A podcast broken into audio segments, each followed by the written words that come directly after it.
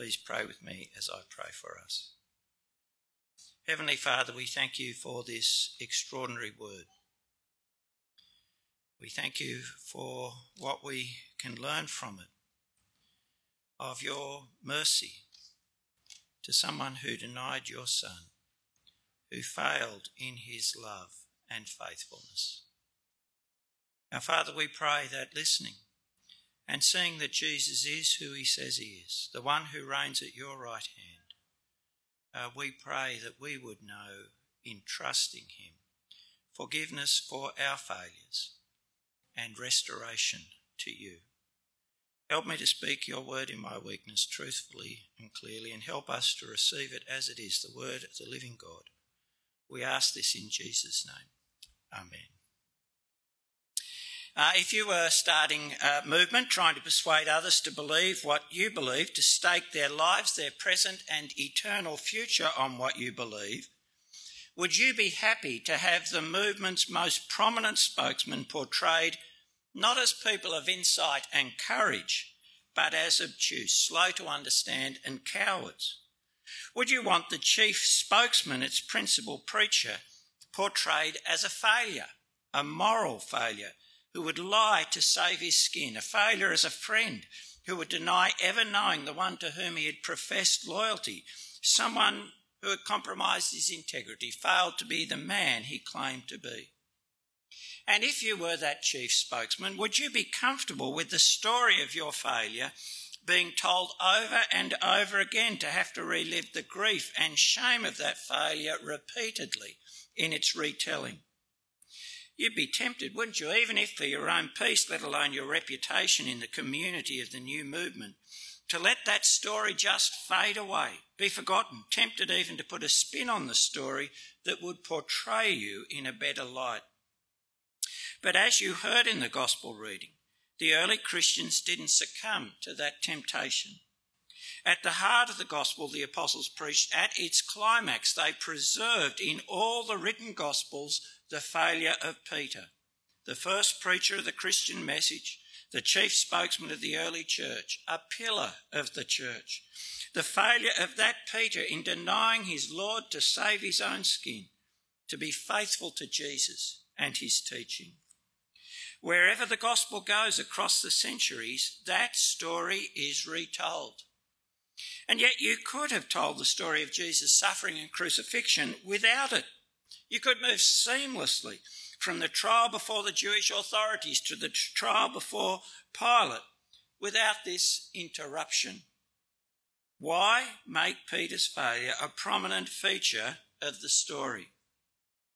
because it's true? Well, yes, it's true, but not every true thing the apostles did is recorded or needed to be recorded. Oh, because the whole point of the apostles' witness, their preaching of the gospel, is to point away from themselves, to have people put their trust in the Lord Jesus and not in themselves. Well, yes, certainly, but more. This true record of failure holds out in Peter's bitter tears hope hope in the betrayed, abandoned, and denied Jesus for other failures. People like you and me who ourselves know failure. Moral failure, where we have made a promise and not kept it, or lied to save ourselves, or shared in unkindness to another, or crossed the boundaries of sexual purity. Or a failure of love, where we have denied to others what they could rightly expect of us our time, our attention, our help, our kind words, where we have walked by on the other side too busy or important to stop and help, where we have cruelly shut others out of our lives.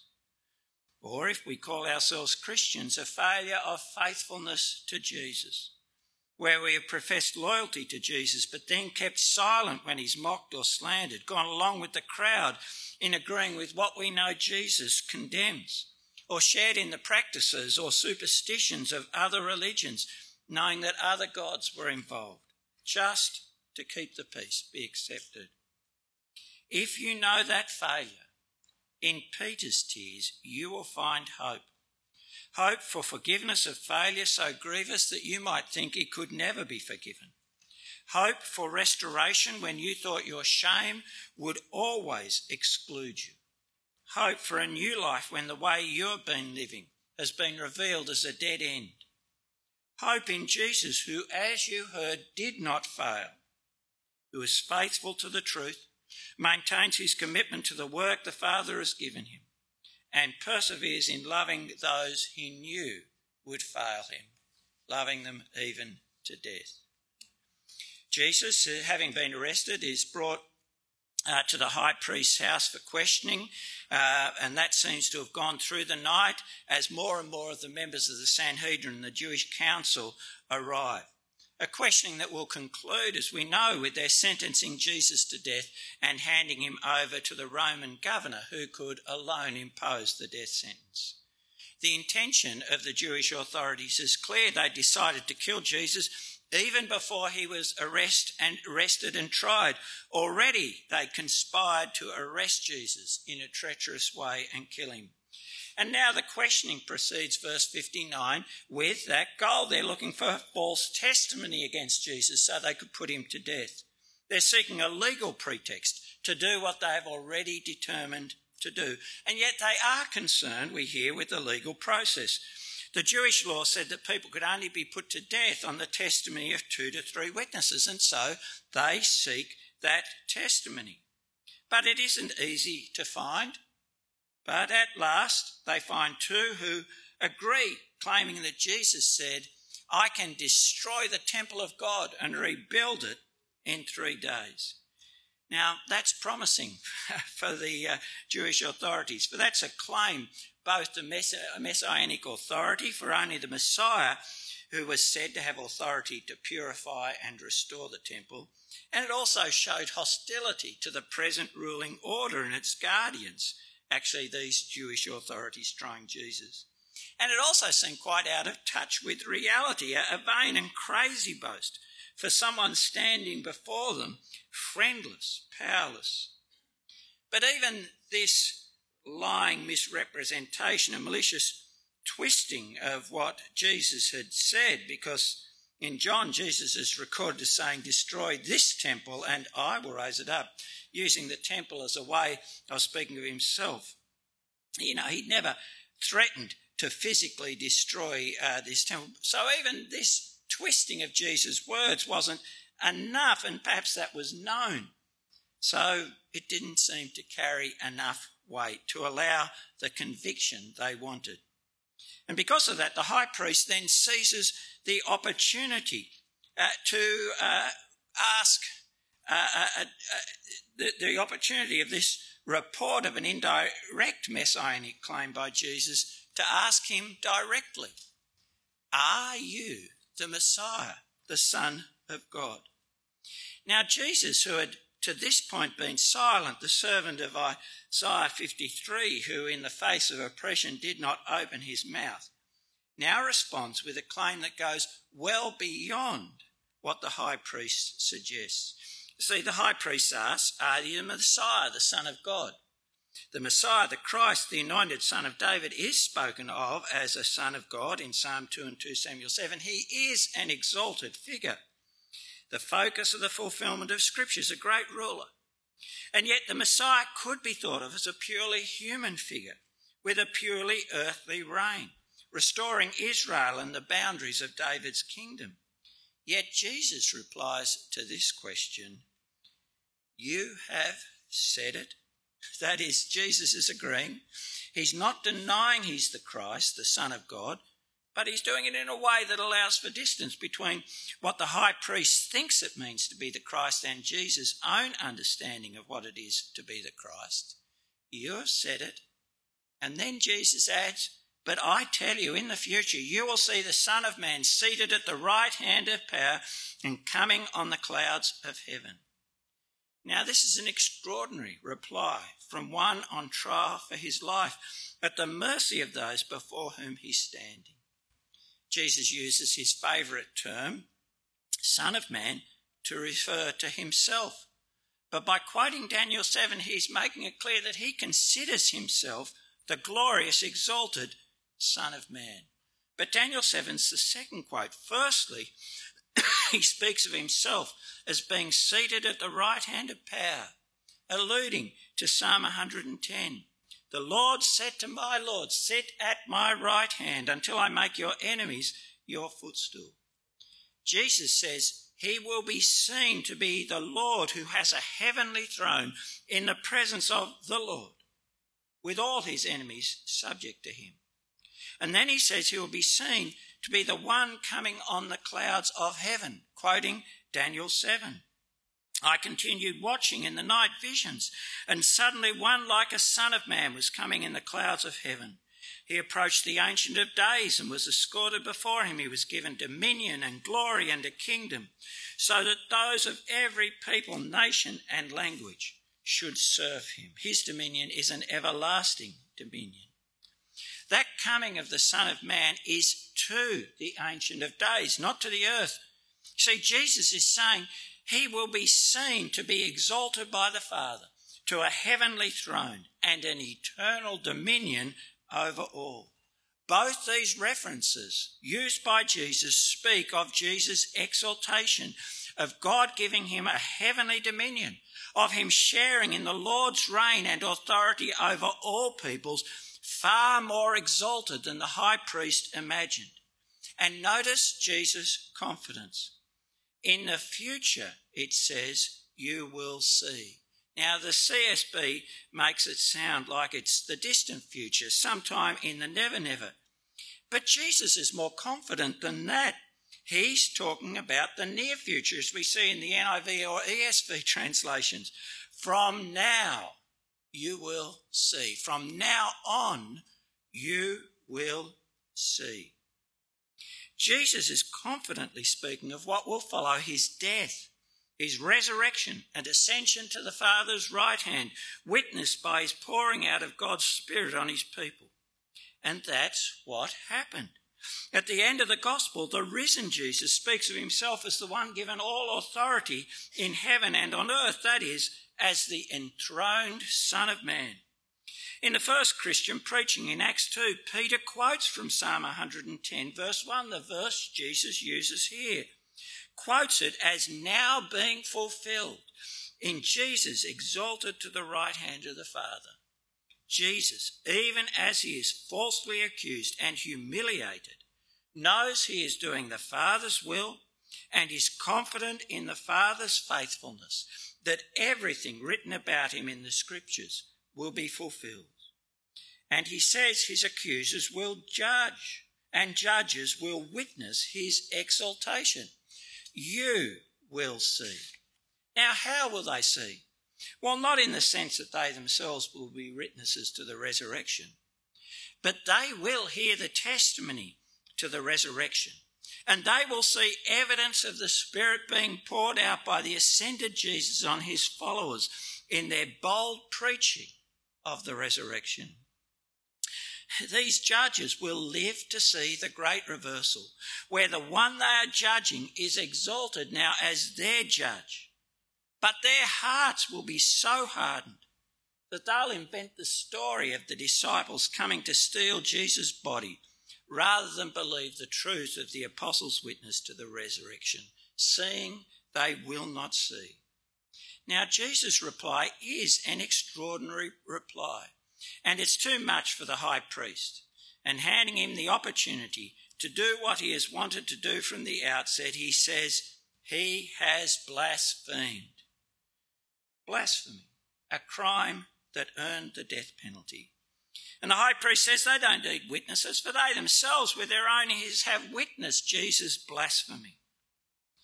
And if Jesus is not Emmanuel, God with us, what he said is blasphemy.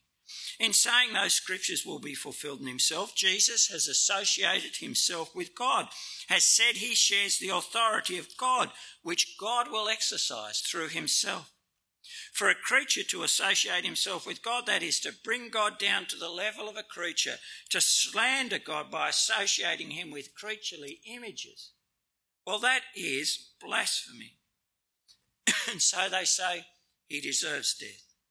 Jesus is condemned, abused, mocked for telling the truth about himself and his reign, for being faithful to his Father's plan and purpose to exalt him through his draining the cup of God's wrath against sin on the cross.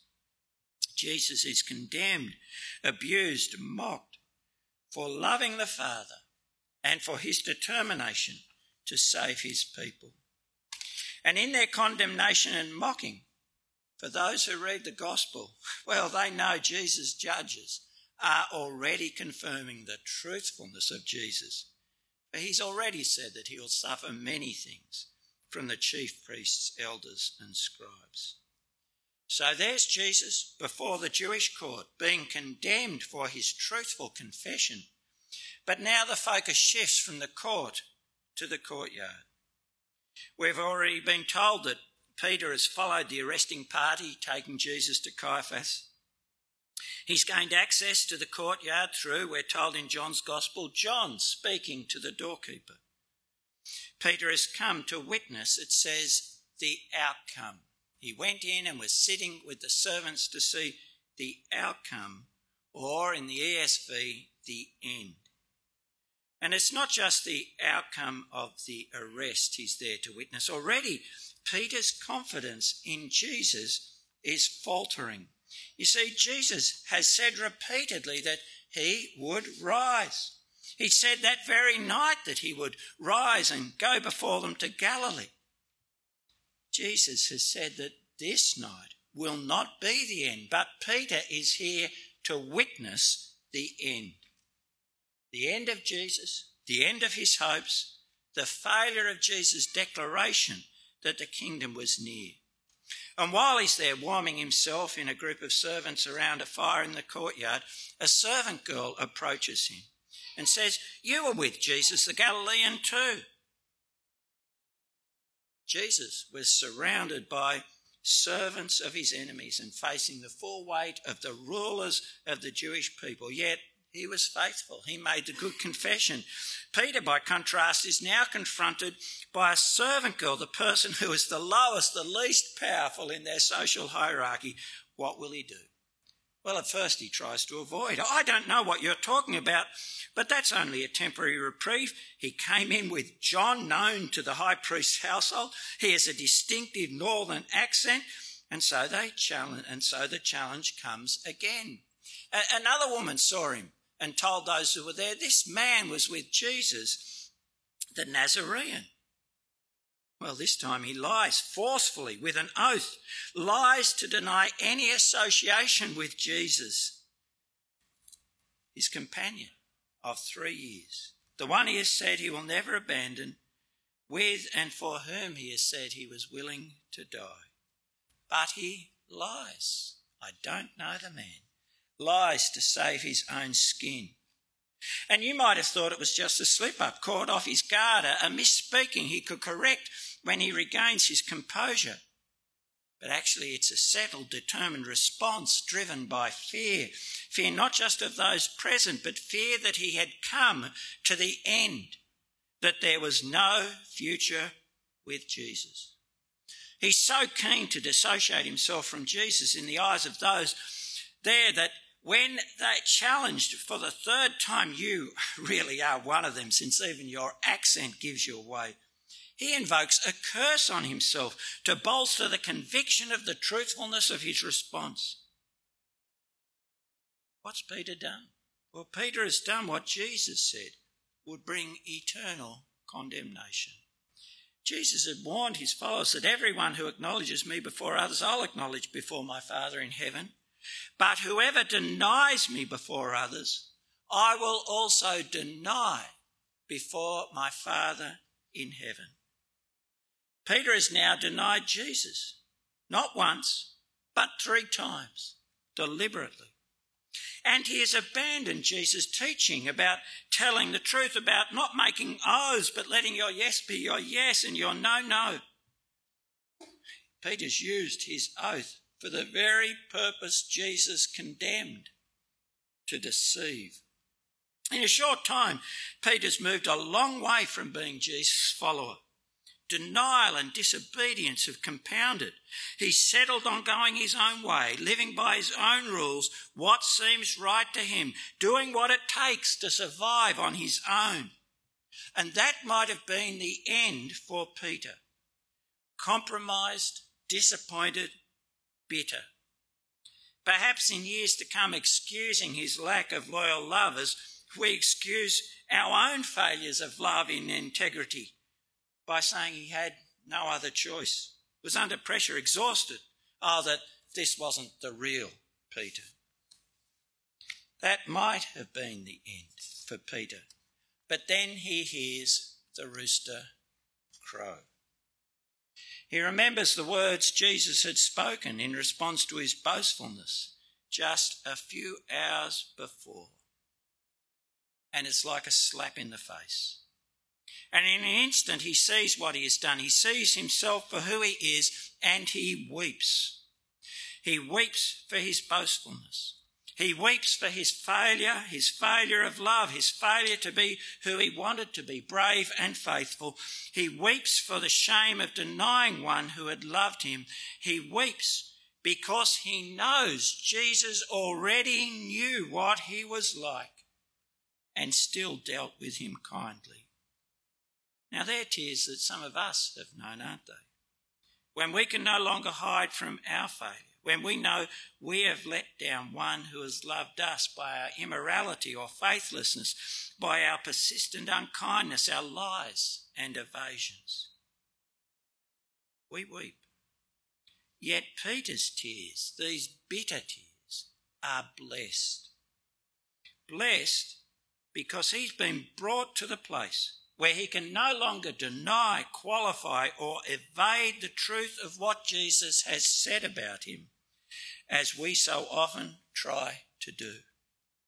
See, Jesus said Peter would deny him, and he has, and Peter now knows that he didn't have the strength in himself to be faithful, what Jesus knew. Oh, Jesus said Peter's spirit would be willing, but his flesh weak. And that's clear. Peter now knows that he's not capable in himself of doing the good he might will to do.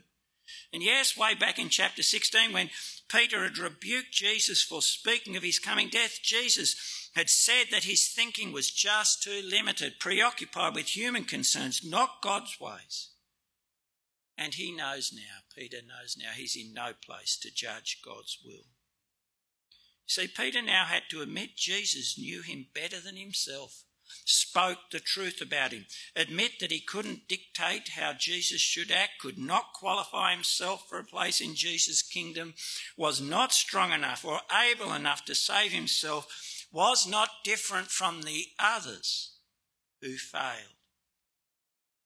Now, is that a blessedness you know? The blessedness of being no longer able to deny, evade, or qualify the truth of what Jesus has said about you.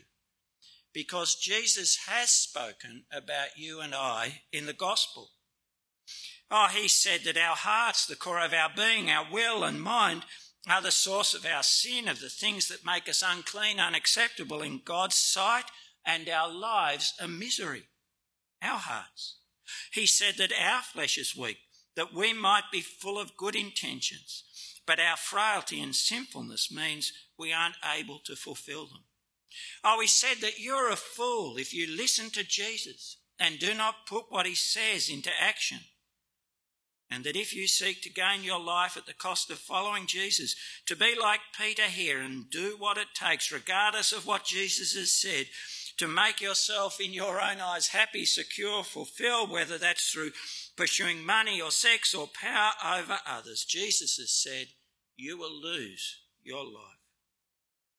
Now, they are hard things, aren't they, for Jesus to say, almost unbearable, especially if you're accustomed to thinking of yourself as good, as someone who's capable of securing your own happiness, giving your own life meaning by living according to your own rules. It's hard, isn't it, to hear instead that by your wisdom, your choices, unaided, you are damning yourself. How can accepting that Jesus speaks the truth about us be blessing for Peter or for you. It is a blessing. Because when you can no longer hide from the truth of what Jesus says about you, you are free to turn to the truth of what Jesus says about himself and embrace it. That he came to save sinners, moral failures like you and I who repent. That he is the good shepherd who seeks and saves those who have lost themselves in their sin. that he says to the weary and burdened, Come to me, and I will give you rest. Oh, when he says that he has died, given his life as a ransom to free you from judgment, the judgment your failures deserve. And yes, what you have heard him say to Caiaphas, that he is the one who is exalted to God's right hand with all authority, authority to forgive and judge, authority to forgive even those who have failed him wilfully, like Peter. And that actually is the second reason Peter's tears are blessed. Because in confessing the truth of what Jesus has said about himself, Peter, they pointed Peter to hope even as he is convicted of his failure, hope in the truthfulness of Jesus' words. You see, in the same conversation in which Jesus had said Peter would deny him, Jesus also said he would rise from the dead. And that the events of that awful night would not be the end. And there was more hope. For Jesus, knowing what Peter would do, still included Peter in the you. But after I've risen, I will go ahead of you to Galilee. Includes Peter in the you whom he expected to meet. The word of Jesus that so wounded Peter in convincing him of his sin is the word that gives hope. Hope that his failure might not be the end for him. For the living can forgive. But it is Peter's only hope. If Jesus didn't rise, he would be left in bitter sorrow, a shamed and broken man facing failure, with all these excuses for his failure, excuses he could no longer believe. But Jesus did rise just as he said. And we know he hadn't finished with boastful, shamed Peter, Peter who disobeyed and denied him. Risen, Jesus appeared to Peter first of all amongst the apostles. And later, the risen Jesus had a conversation with him, recorded for us in John 21. A painful conversation. A conversation, though, that assured Peter his sin was known and forgiven, and that he was restored not just to the disciples, but to the service of the Lord he loved. This is the last chapter of John after the resurrection. When they had eaten breakfast, Jesus asked Simon, Peter, Simon, son of John, do you love me more than these? Yes, Lord, he said to him, you know that I love you. Feed my lambs, he told him. A second time he asked him, Simon, son of John, do you love me? Yes, Lord, he said to him, you know that I love you. Shepherd my sheep, he told him. He asked him the third time, Simon, son of John, do you love me? Peter was grieved that he asked him the third time, Do you love me? He said, Lord, you know everything. You know that I love you. Feed my sheep, Jesus said. Now, that was a tough conversation for Peter, that threefold, direct, personal Simon, son of John, do you love me? But it is kind of Jesus. The conversation lets Peter know Jesus knows his threefold denial. Jesus knows he's done it. But Jesus doesn't let it stay an unspoken secret. He brings it into the open. So it's no longer an issue between them. And he overcomes Peter's shame by including Peter, giving him a respected place amongst his followers by restoring Peter to trusted service, to care for the sheep for whom the Lord Jesus has laid down his life. And notice the question that restores Do you love me? Not do you know what a worm you are, how badly you have failed, tell me why I should have any time for you. Not, oh, are you really repentant? Not, can I be confident you'll do better next time? But, do you love me? Me, the one who has died for you, the one who has graciously received you back, forgiven you for denying me. And he's not even asking about the strength of Peter's love, just its presence. And in his answers, Peter abandons his confidence in himself to put it wholly in Jesus' hands. He doesn't claim, verse 15, to love better than others, just to love. He doesn't even think that Jesus should take his word for his love, but leaves it to Jesus to judge. Lord, you know everything. You know that I love you. Peter's trust and hope now are in Jesus himself and Jesus' verdict on him in Jesus alone. And the Peter who did exactly what Jesus warned he should not do, deny him. The Peter who disobeyed Jesus' word, used an oath to lie to save his own skin. The Peter who could have lost his soul being justly denied by Jesus on the last day is forgiven and restored, his shame dealt with. And Jesus can do this because he went alone, abandoned to the cross, condemned by his human judges, and having died for our sins, is now the exalted Lord he said he is. The Lord who forgives, not just Peter, but all who love him. Love him because they know, like Peter, the truth of what Peter wrote that in suffering his unjust punishment on the cross, our Lord Jesus himself bore our sins in his body on the tree so that by his wounds we would be healed. Love him, because if he speaks words that wound our pride and brings us to tears by convicting us of their truth, it is to heal and restore us, to turn us to him who can wipe away our tears forever by his forgiveness and generous mercy. And because of that, I want now to talk to, in a sense, four kind of groups of you. Firstly, I want to talk to those of you who have not yet accepted the truth Jesus speaks of us, the truth that your heart, your will and thinking is the problem, the seed of your sin, and that you are unable to save yourself. I want to say to you, it is perilous to ignore Jesus' diagnosis of our problem. It's perilous to think, like Peter, that you can dictate to Christ what he should do and accept. Perilous to have confidence in your own strength to keep doing what is right. Perilous to think you are worthy on your own because of who you are and what you bring to belong to Jesus' people. By not accepting what Jesus says about you, you are laying a foundation for a prayerless self sufficiency and setting yourself up for a grievous fall that will risk moral and eternal ruin. opening yourself up to think that you're superior to the struggles of others, and you are denying yourself a knowledge of the depth of Jesus' grace and kindness to you. You see, Jesus was right. He speaks the truth. Jesus' human judges were wrong. Oh, Peter was wrong when he boasted of his own strength. Jesus tells the truth. So change your mind about yourself so you can change your mind about Jesus. And now I want to talk to those of you who accept the truth of what Jesus says about us, but perhaps don't know its goodness, the blessing of being convicted of the truth of what Jesus says about us. And it is a blessing because in times of failure, when you reproach yourself, you know Jesus knew already what you have come to see now of yourself, and that his love for you is not conditional upon your performance, but on his grace. It's a great blessing. Oh, a blessing because it nurtures the humility that depends on Jesus only, and so will cling to his word as the only true guide to life throughout life.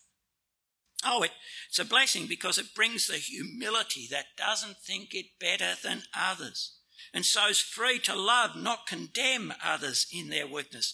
Gets the ugliness of pride out of our life. A blessing because teaching you to have no hope in yourself for salvation and putting all our hope on Jesus and what he has done, it actually makes you secure in salvation, for Jesus will never fail you. Accepting the truth he teaches us about ourselves opens the door to a humble, thankful, persevering, secure Christian life. And thirdly, I want to talk to those who are sitting here this morning and think they are like Peter on that night, conscious they've done or are doing the very things Jesus has warned us not to do, conscious that they've disobeyed something Jesus clearly commanded us not to do whether in lies or lust or greed or hatred. Like Peter, you might have deceived yourself into thinking at the time that it would keep you safe, or it would make you happy, or it would keep you from the loneliness you fear. Maybe even believed it was the only thing you could do, but now you know the grief Peter knew that grief of failure, of having wronged the one who loved you, the grief of distance between you and your Lord. And Satan may have sowed the thought in your mind that you could never be forgiven. Your knowing sin is so shameful you could never look Jesus in the face, that you have no hope for the intimacy with your Saviour you once knew, the joy of serving Him that once was yours. That may be you this morning. Well, God's word says Peter was forgiven. Peter was restored, not because he was special, but because the Lord is gracious, rich in mercy. And on the cross, he has borne all our sins. God's word says you can be forgiven like Peter. Do you love me? Is the question the Lord Jesus asks. Hear him and turn to the one who has loved you. Let him forgive and restore you.